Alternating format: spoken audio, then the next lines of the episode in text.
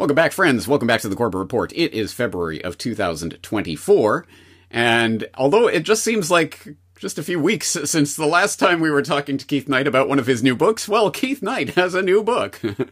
As you know, very frequent guest on the Corbett Report, Keith Knight, who I've talked to many times in the past. You can, of course, search Corbett Report archives for our previous conversations, but perhaps more importantly, you can be following his work via the Libertarian Institute or on his Don't Tread on Anyone podcast. Um, at any rate, you should know Keith Knight by now, and his books that we've talked to, have talked about before, for example, the Voluntarist Handbook. Well, he has a new book. It is called Domestic Imperialism: Nine Reasons I Left Progressivism. Uh, this is a very, very interesting, very, in some ways, simple read and not a voluminous read, but one that I think is important for people to uh, to probably read, even the people who may not think that this book is intended for them. But we'll get into that a little bit. First, let's welcome him on the program, Keith Knight. Thank you for joining us today. James Corbett, thank you so much for having me on the show. And I love the new website. Everything looks great at uh, CorbettReport.com. Excellent. Thank you for that. Okay. Um, so let's get into this book.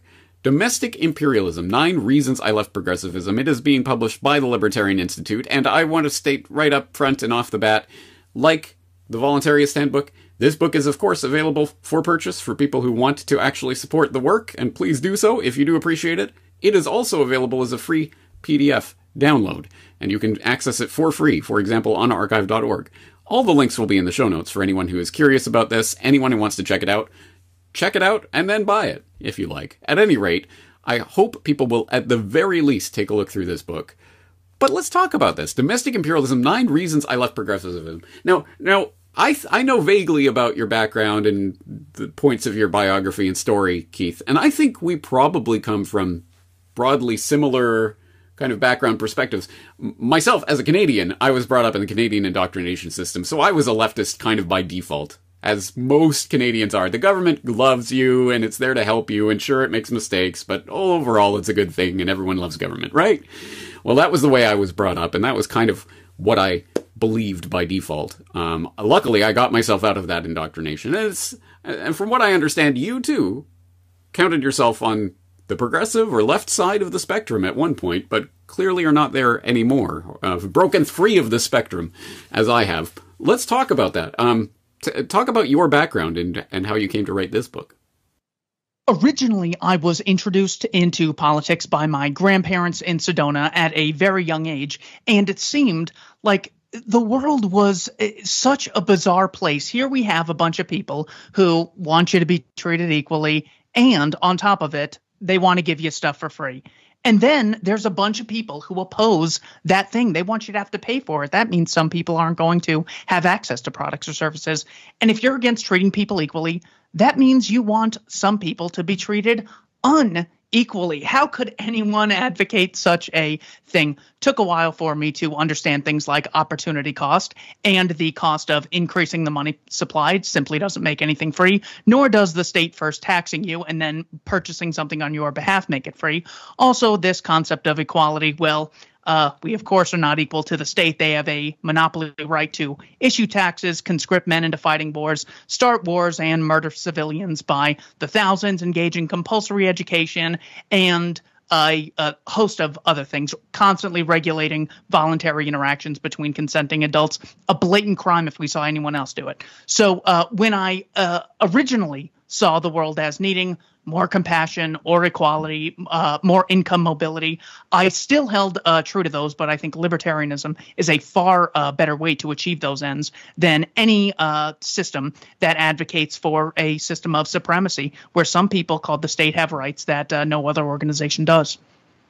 You know, it's it's so funny to hear where you ended up from the point where, uh, if I remember correctly, did you you voted for Obama at one point? I was not old enough. Oh, but, right. Uh, you would have I, voted. I certainly c- campaigned for him. Uh, I have a picture of uh, me in Washington D.C. holding up uh, the newspaper. Obama claims nomination. We got him. It, it, it was such a great victory for uh, for so many of us. I mean, here we have a guy so wildly different than George W. Bush, first black president. This is going to really be a milestone in our history, closing down Guantanamo Bay. He wants an affordable care act none of those words are dangerous at all. This has got to be a good thing. So, uh, yes, very excited about uh, Obama at the time, and that's why we supported him. All right. So, as as you've already laid out there, there are a lot of reasons why you got off of that plantation, uh, so to speak, and in fact, the entire political statist plantation, which is a whole other subject, and which I think so. People who encounter the title of this book might think, "Oh, well, I'm not a progressive, so you know, whatever. I get it." Okay, yeah, but there's a lot of information in here. First of all, everyone I think in their life knows someone like that on the leftist progressive side of the spectrum who has a lot of that indoctrination, who needs to be unindoctrinated. And there's a lot of very good th- points that you bring up in this book. But also, I think there might be some things for self reflection of a lot of the statists that are in the crowd. Um, but at any rate, let's go through. I think that probably the best way to tackle this is let's go through these nine points and just sort of give the overview, bird's eye view, and then we can drill down into some of the areas that I think um, invite some more philosophical inter- introspection. Um, let's start with point number one arbitrary divides. What is this about? So uh, sometimes uh, you will hear uh, commentators say, well, people should not be divided, uh, people should come together.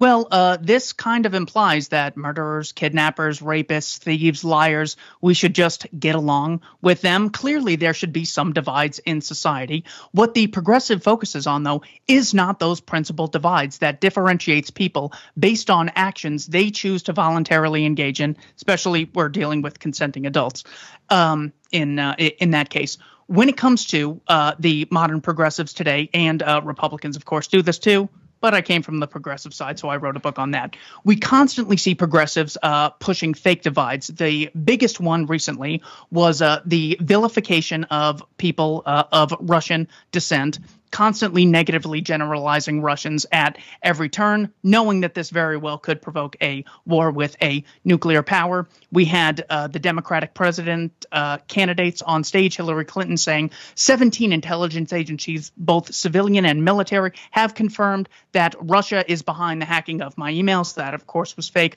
Joe Biden said that uh, the the uh, head of uh, the Russian government, Vladimir Putin, had bounties on the heads of Americans in Afghanistan. This was completely fabricated, and of course, 50 intelligence officials came out saying that uh, Hunter Biden's laptop was most likely Russian disinformation, according to Politico, and that one was fake. So vilifying people based on this large geographical area, knowing that if there was a war between America and Russia for violating our democratic sovereignty, this really could lead to an exchange. Well, uh, they know that someone like Putin is not going to get hurt. It would be the civilians. So that is the primary example that I've come across. But we also see it differentiating um, people by gender. Uh, Joe Biden had a tweet the other day women make 84 cents on the dollar for every dollar a man makes. Uh, this does not uh, count for the type of jobs women work, the number of hours they work, the value you create if both Mila Kunis and I work the same job, she's going to get paid a heck of a lot more than I will. Uh, it also doesn't account for. And for good reason, a, by the way. it also doesn't account for uh, the, the great disparities within demographics. If you look at black immigrants versus black uh, Americans who are uh, b- born in America, you see a 30% uh, disparity according to Nielsen research. I know there's a selection process, but this rules out the claim that it's just the result of employers being racist and bigoted. And the only solution to this great injustice or this inequality is for the state to have more money and more power.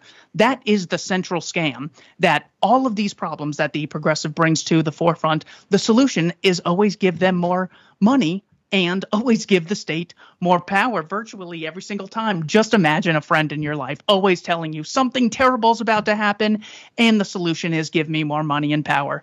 That would be so convenient. We'd see this person as a fraudster. We should see the uh, s- same thing with progressives and reject all arbitrary divides and judge people by their actions and uh, the words they say as opposed to any arbitrary demographic. Very well said. All right. Number two, the unavoidable contradiction. What is the unavoidable contradiction? So, a lot of what I say applies to most of progressives. What makes this contradiction unavoidable is every progressive, by definition, believes in it.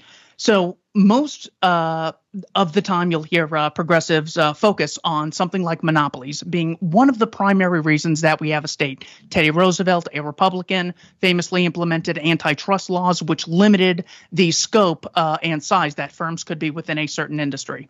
The claim was if you have a company that's too big, you'll eventually get a monopoly or one seller in a market. When there's only one seller, you have a huge power differential between the seller and the consumer. This leads to higher prices and lower quality products and services than you'd otherwise get under free market competition. So you need antitrust laws. The contradiction is that same progressives always advocates.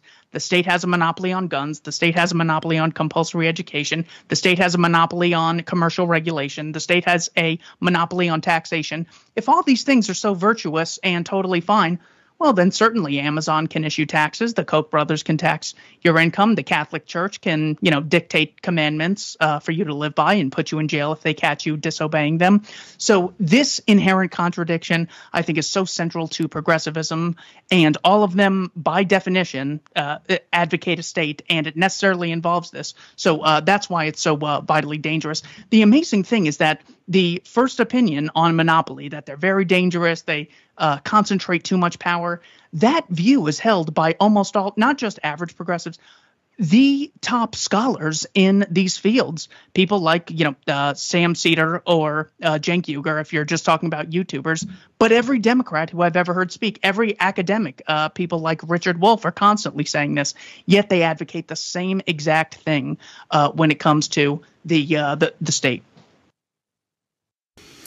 I, I love that point, by the way, and I think it's such a simple one. But yes, monopoly's bad, unless we're talking about you know justice system, guns, police, military, compulsory schooling, money supply, etc., etc., etc. That's all good monopoly. But you know the the other kind of monopoly we don't like, right? Anyway, um, number three: consent of the governed and gay marriage. So this is a uh, concept where the uh, progressive will say that what differentiates, you know, some government like a monarchy, one person ruling over all these others, versus democracy is democracy is ruled by the consent of the governed. That's why uh, autocracy is bad and democracy is good. So uh, calling all of these government is, uh, you know, it, you're combining things that are totally different. Well, uh, if we're talking about the importance of uh, consent, what they usually justify it through is a uh, term referred to as the social contract. Now, the word contract usually means, James, I will give you $1 a month to be part of CorbettReport.com. And in exchange, I get access to the great video, the newsletter, and everything else uh, you get uh, because you're a member. Now, if I don't pay you the dollar, I don't get access to those parts of the site. If you stop giving me access to the site, I no longer have an obligation to give you the dollar. It's very clear this is a contract. You get, I give, yin and yang kind of thing. The social contract that the state abides by does not uh, appear to be anything like this. If you don't chip in, then yes, you have to go to jail, and if you resist them, they will shoot you. But the question is, what happens if government doesn't keep you safe? Say they expand NATO after James Baker more or less promised they wouldn't move one inch eastward, and say this provokes a war with a nuclear power and gets tons of people killed. Then did they not keep us safe? Then do they owe us reparations? Then do we have to stop paying taxes and abiding by their regulations? What if they kill a ton of civilians in Gaza? What if they lie us into a war and uh, we have people saying that Muammar Gaddafi has given Viagra to his troops, and this leads to, uh, you know, a travesty in Libya. If they don't hold up their end of this contract, not only does nothing happen, they usually increase the amount of power and money that they have access to. 9 11, Pearl Harbor are uh, perfect examples of that. 2020 riots, of course, uh, that they didn't hold up their end of the social contract, and nothing happens. So if people really cons- care about the consent of the governed, what they would want is a, a, private law society based on the concept of voluntarism where people no longer have double standards for a group called government and they can peacefully disassociate from uh, anyone who isn't uh, meeting their standards. That's the ultimate check and balance that the free market provides which the state does not. Yeah. Yeah exactly right. I didn't consent to nothing. I didn't vote for any of these clowns. Don't blame me. I voted for Kodos. Okay number four government failure There is a gentleman by the name of Thom Hartmann, pretty popular in uh, progressive circles, who said there is one fatal flaw in the idea of voluntarism, libertarianism, anarchism, uh, anything. And he says this is referred to as market failure this involves when you have people, you know, who are both very kind, virtuous, and very smart, then they could engage in an exchange. But the problem is in markets, you have a number of things, one of which is greed. One party could be very greedy and exploit the other. There could be information asymmetry. There could be power asymmetry, where one party who produces the printer has a heck of a lot more knowledge about printers than the consumer. Therefore, the state needs to coercively intervene and forcibly stop millions of people from making mutually beneficial voluntary interactions. Now, this is a genuinely uh, true criticism, but it's true because it applies to all humans since the beginning of time, uh, applies to all humans in every system today, and will apply to any system human beings engage in in the future. So the knowledge asymmetry aspect can clearly be seen when you get pulled over by a police officer. There's huge knowledge asymmetry as to what you can and can't say in order for him to arrest you when it comes to a lot of the lawyers in the legal system, the defendant and, you know, the prosecutor, tons of information asymmetry, even with the judge. When it comes to the average citizen and members of the FBI, CIA, NSA who have access to classified information, there's massive amounts of information asymmetry. So the idea that a state is justified in coercively intervening because of things like information asymmetry or greed or potential short-sightedness of people, those things exist and always will exist. The question is, since they'll always exist, what sort of system should we have? One where we could have competition among providers for a good or service and disassociate with bad actors who inevitably are greedy, are short sighted, engage in information asymmetry, or one where we must fund them against our will and be put in jail if we resist. So that is uh, the concept of government failure. It takes the market failure criticism and say, yes, it applies to the market. It also applies to the state, and much more so because the state doesn't face competition. College Four years of work for zero dollars an hour. This is my favorite title for a, one of your chapters. I like this one.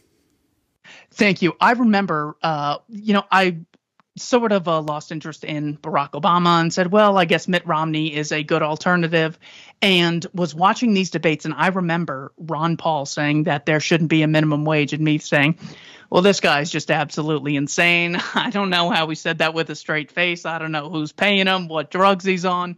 But um, I uh, later considered it and eventually changed my mind. And I thought, what would I have to say to you know the old me in order to you know really give me a, a good idea of how to understand this issue reasonably?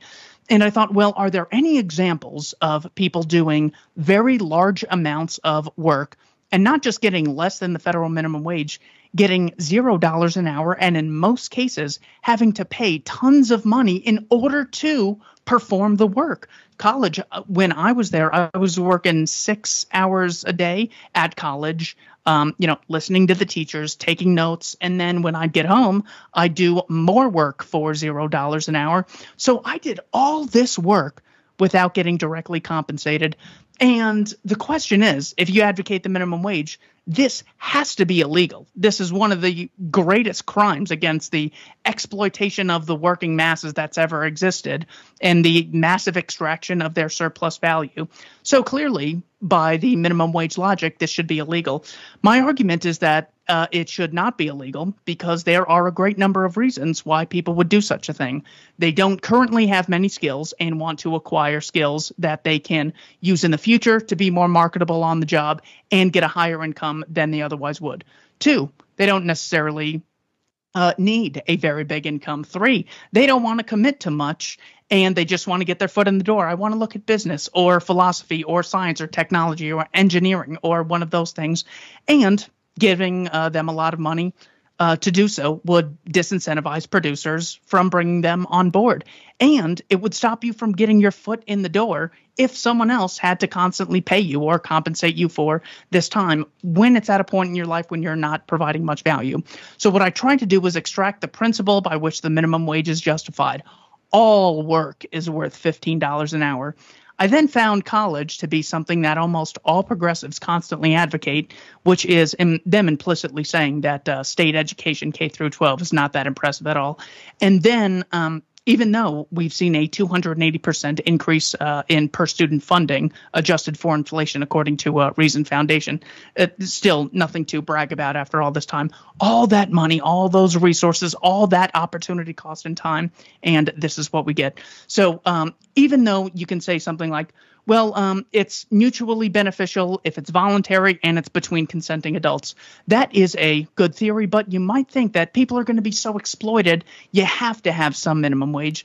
We see a massive aspect of the economy, college, where people do tons and tons of work for zero dollars an hour, and the vast majority drop out if they don't like it or uh, say that you know what it was worth it and uh, I'm glad I got that experience. So giving people that choice is vitally important.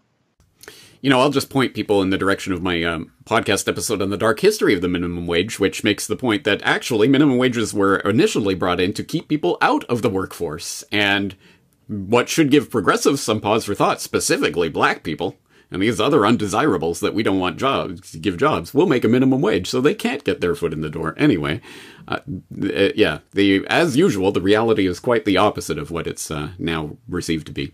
But anyway let's move on to number six equality and the iron law of oligarchy. What is the iron law of oligarchy?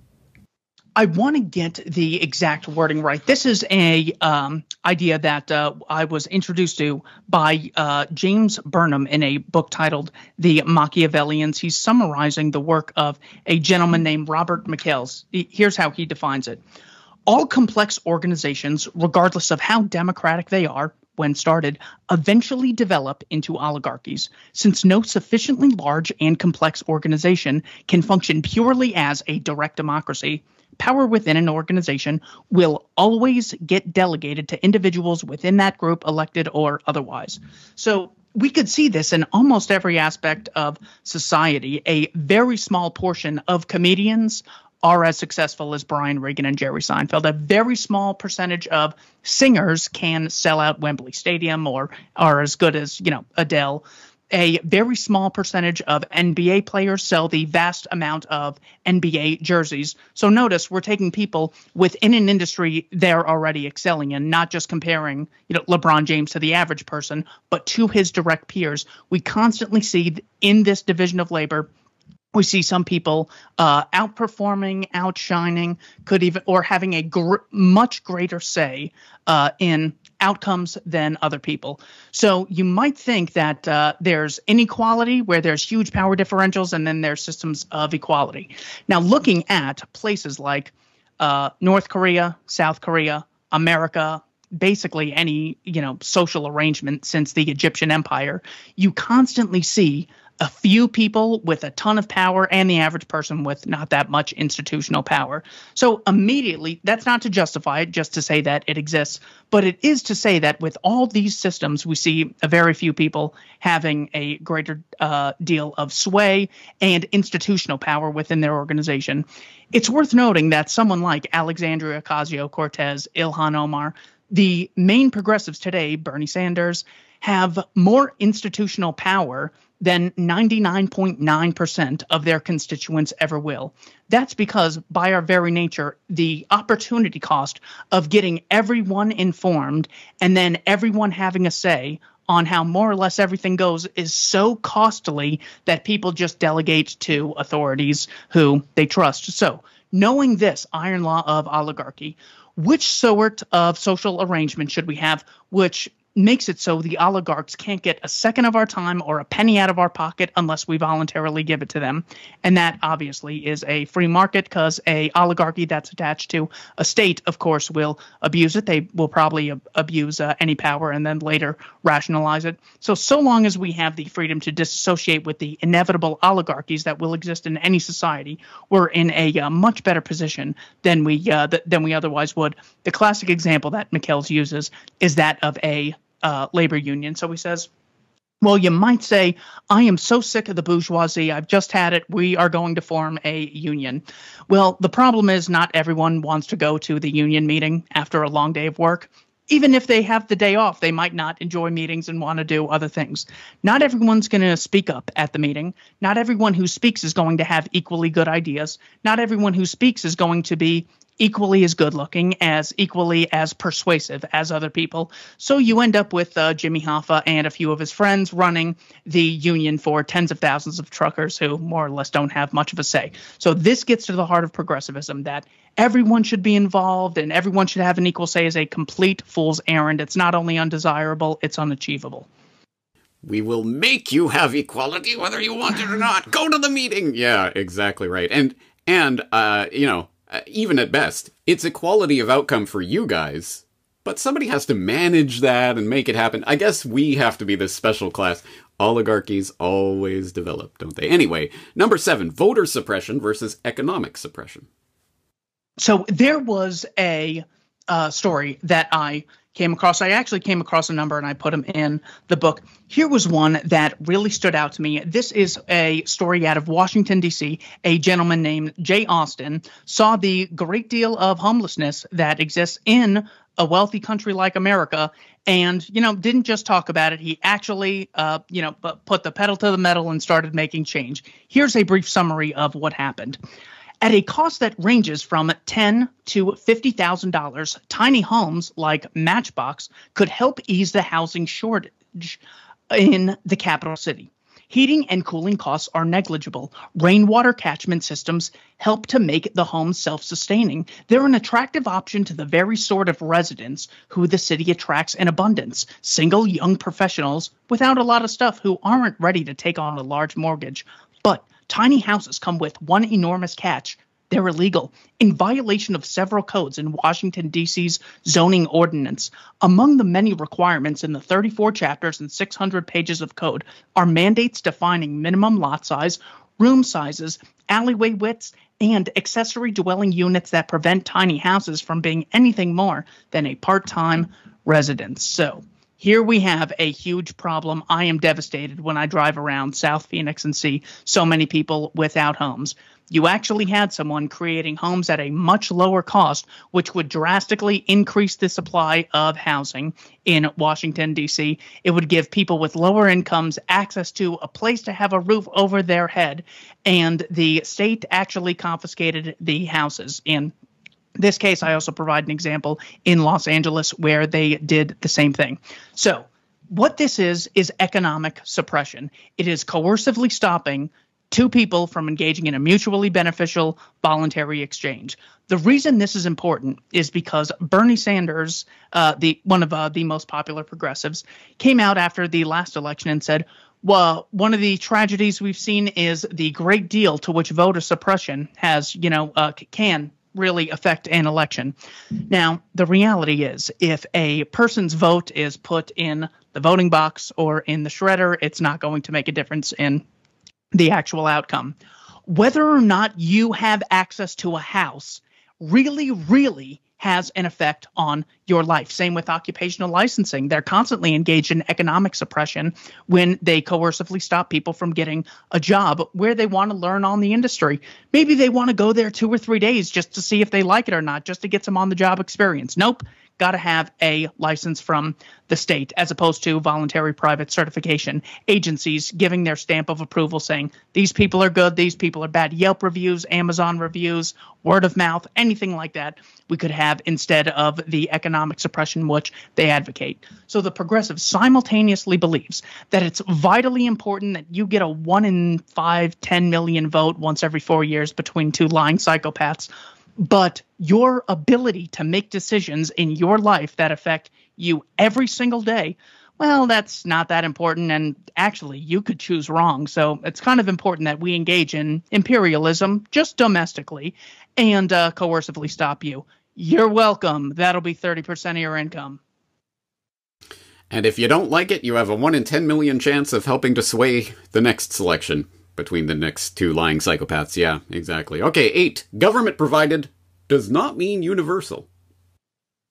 There is a dichotomy among uh, people such as Stephen Grumbine, the uh, creator of Real Progressives, who will say things like instead of having this for profit system, what we should have is universal healthcare, universal education, universal housing. Now, what the bait and switch is, is he's immediately changing from a goal to advocating a process to achieve a said goal. I want everyone to have all the things that he lists, assuming they uh, want those things in the first place. So he says, we want a goal of everyone to have anything, therefore, automatically implying the state should coercively fund the operation to achieve this goal. It's equally as ridiculous as saying, I want peace in the Middle East, therefore we should send Netanyahu a blank check. Just because you want some result doesn't necessarily mean the process you're advocating will achieve that result. Now, we don't have to get too theoretical about this. All we have to do is look at cases which the state uh, currently provides things for free by increasing the money supply or first taxing you and see if they are universal. Well, the progressive immediately sees that well the police not only aren't free they cost a lot of money and then the progressive says we should you know abolish or defund the police. So immediately they see that the state at least costs uh, something to run. There's always an opportunity cost. Uh, second um, you can see that not everyone has equal treatment to police functions. It's well known that people with higher incomes are more likely to get, uh, you know, lower sentences than someone who's poor who's uh, committed the same crime. Joe Biden committed murder a uh, number of times, most famously uh, August 29th of uh, 2021 in Kabul, Afghanistan. Seven children dead as a cause of result of him. There wasn't even a question uh, that universal free guaranteed justice would be performed. The question of uh, the state providing education is everyone therefore equally educated since the uh, state provides it and guarantees it for free? No, this of course is not the case. Is everyone protected and having their guaranteed rights protected because the state coercively funds and controls the police or military? Of course not. There is not free universal guaranteed justice because the state uh, controls the court system. Uh, so the concept that uh, I want everyone to have something it does not follow, therefore, the state should be uh, providing it. This is really important because it really psychologically gets to the average person who opposes such a thing and says, well, if I'm not for universal, that means I only want some people having it. And they, the kind, virtuous progressive who, you know, gladly puts billions of obligations on total strangers without their consent, well, they want everyone to have it, and that makes them better. So it really tugs at your heartstrings. And anytime you don't want to be, you know, shunned by the people in your society, you want to say, okay, yeah, I think we should have some sort of universal system. The goal and the process are two very uh, different things. The state monopolizing the process does not guarantee results. In fact, it gives them every disincentive to create low cost uh, low cost, high quality goods. Yes, disincentive. That's right. Yeah. Okay. Yes. Okay. And finally, chapter nine. It takes a little bit different form than the other chapters, which are argued more straightforwardly. This chapter uh, it contains quotations from the "Don't Tread on Anyone" podcast, little uh, excerpts and snip- snippets from that podcast. It is entitled "How Could Anyone Be an Anarchist," which is a question that a lot of pro- progressives would ask, isn't it? So, uh, how do you answer that question? So, uh, as I list, you know, eight chapters of me complaining about something, the average person might say, well, progressivism is the worst system except for all the others. All you do is complain about things. What are the alternatives?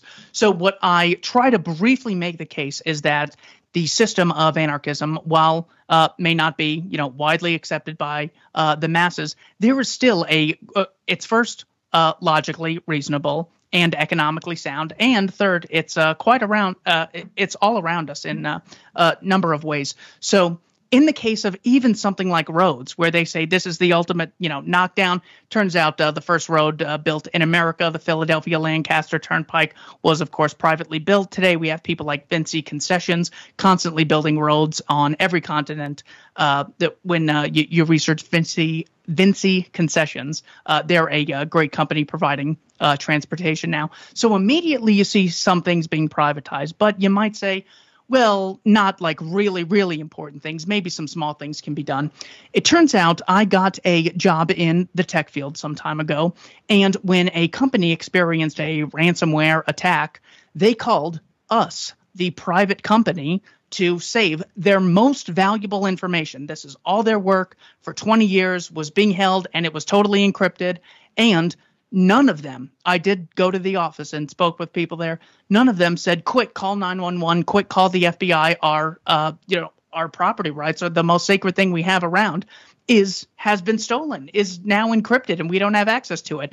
Even though they could have, they just saw that it was so inefficient that they called a private IT company, got a hold of PayPal's uh, security team, got a hold of the Dropbox security team, got a hold of Google Drive uh, security. They uh, canceled their uh, credit cards because uh, those uh, information, the, all of their banks had private security on the back end, not because, well, all these corporations are so good and they care about the masses. They're self interested just like anyone else.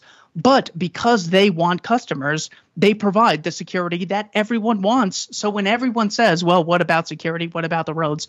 The fact that everyone wants those is a good indicator that they will be provided by entrepreneurs in a marketplace. So the way I try to pique people's interest is I get uh, uh, these are all four uh, professors, I believe, or at least uh, well recognized authors in this field. And I just asked them uh, there are a lot of criticisms of the free market. Are there any unique criticisms of the free market that don't also apply to government? And they make the case uh, that there are no unique criticisms of the free market. Of course, you have terrible things that could happen. However, that in no way justifies uh, forcibly stopping billions of people from engaging in voluntary exchanges. So, what I'm trying to do in that chapter is provide an alternative for uh, the way people see. Uh, the logic of anarchism, uh, also give some empirical examples and say that very well accredited people uh, in their fields do recognize this as a very reasonable alternative uh, compared to statism. Right. And isn't it funny how anarchists are called utopians. Oh, you've got utopian thing. No, no, no. The statists are the real utopians who think, oh, don't worry, it's government funded, so it's taken care of. No, no, no, no, no. It's, it's exactly the opposite of reality. All right, and after that point, you have some um, quotes from a wide number of individuals on a lot of different subjects and an appendix and an afterword. But I, I want to just look at a couple of quotes. One that I think is great because I think this is a genuinely handy little tool for people who are sick of hearing from progressives in their lives about, uh, you know, the Swedish model and can't we be more like the Scandinavian countries, etc. You have a quote from Johan Norberg from Lessons from Sweden. The funny thing is that if the Sanderses and Ocasio Cortezes of the world made the U.S. more like Sweden, what would really happen? They haven't updated their perception of Sweden, and if the US became more like us, the United States would have to have more free markets, more free trade, pension reform with private accounts, a national school voucher system with freedom of choice and public funding going to private schools as well, low corporate taxes, and no taxes on wealth, property, and inheritance. Be careful what you wish for, which is a good point because, yeah, I think people don't know what they're talking about. Yeah, we should be more like Sweden. What, you mean Sweden from the 1960s or something? What are you, what are you basing this on? But there's another quote in here that I think is a good launching point for perhaps a different exploration because, okay, again, these are all points that you could certainly use. Absolutely. There's a lot of good ammunition in here to, uh, for your arguments with statists and progressive, progressives specifically, but also for statists in general. And there's a great, great quote here um, from Michael Malice that I think makes a point that comes up all the time. I'm sure you've heard it a million times. Um, he says, if the government didn't have a monopoly on security, only rich people would be able to have security. Just like when the government got out of other businesses, the only cars produced were limousines, the only clothes produced were tuxedos, and the only food produced was foie gras. Yeah, exactly right. Yeah, no one would ever try to provide any sort of service to anyone except the billionaires, right?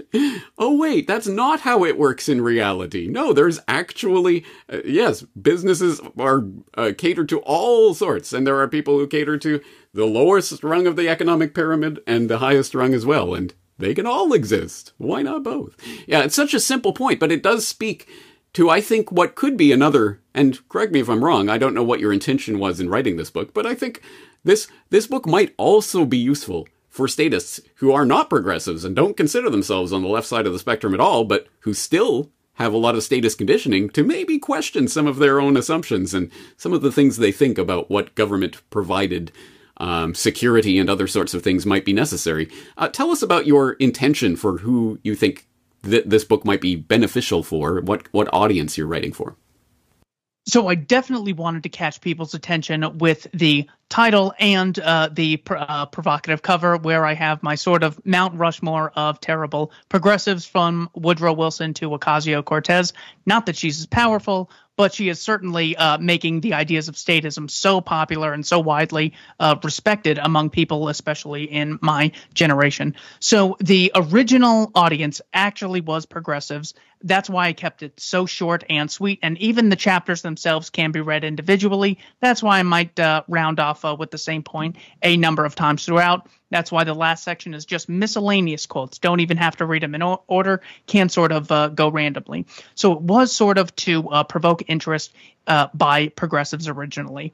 But also, I knew that there were a lot of people who do not like progressivism, who wanted a summary of why someone who was a progressive left those ideas behind and wanted it in a very concise form. My last book was 318 pages, and quite a few people said, Yeah, I really enjoyed it, but gosh, so many other books to read, so many other things to do that I'm like, okay, I got to make something so short that even each chapter is going to make a point that's at least going to provoke some thoughts in the mind of a progressive. Not because I think they're going to say, well, uh, thank you, 27 year old, for writing this book. I've been wrong forever. But just to sort of create some insecurity in this position. So uh, the, the goal is to plant seeds in the minds of progressives. And I tried to use enough variety so anyone can learn something new or at least uh, find a productive way to think about uh, a position that uh, they currently hold. It's certainly, you've definitely accomplished that. This is certainly readable in bite sized little chunks. And even for people who aren't good readers or, or fast readers, they can certainly just put this on a coffee table or what have you and just get through it pr- pretty easily and pretty quickly. It is not a difficult read. And in fact, if you're a fast reader, we have spent more time talking about it now than it would have taken you to read this. So at any rate, here we are. Um, I, I, I, don't know what else to say. This is an important book uh, to have as ammunition uh, in your info arsenal, especially especially if you are inclined to argue with a, a, progressivist. I think even for statists who haven't quite broken their conditioning. At any rate, tell people again where they can get the book. They can get the book at libertarianinstitute.org. Right when you go on the website, you'll see the book collection. We got a uh, ton of uh, variety of books there from people like uh, Tom Woods and Laurie Calhoun getting into uh, the issues with um, the uh, COVID hysteria. We have people like Sheldon Richman providing insights into the Israeli Palestinian issue going back to 1897, I believe uh, his book starts. And uh, we have uh, people like Joe Solis Mullen uh, published a short book titled The Fake China Threat. We really try to uh, provide variety at libertarianinstitute.org. Excellent. Well, of course, the link will be in the show notes, as people already know. So if uh, you didn't find it uh, at libertarianinstitute.org, you can go to the show notes to find it and to find links to Keith's other outlets and work. Um, Keith, you always do good work and a lot of food for thought here. So, and I once again I just want to say I appreciate the fact that you put this book out as a free resource as well. I certainly hope people will support the book and buy a physical copy for to have physical media and to support the person who's making it. But also it's there as a free resource for people um, to use um, in their information dissemination efforts. So we'll leave it there for today. Keith Knight, thank you so much for your time. James, thanks so much for having me.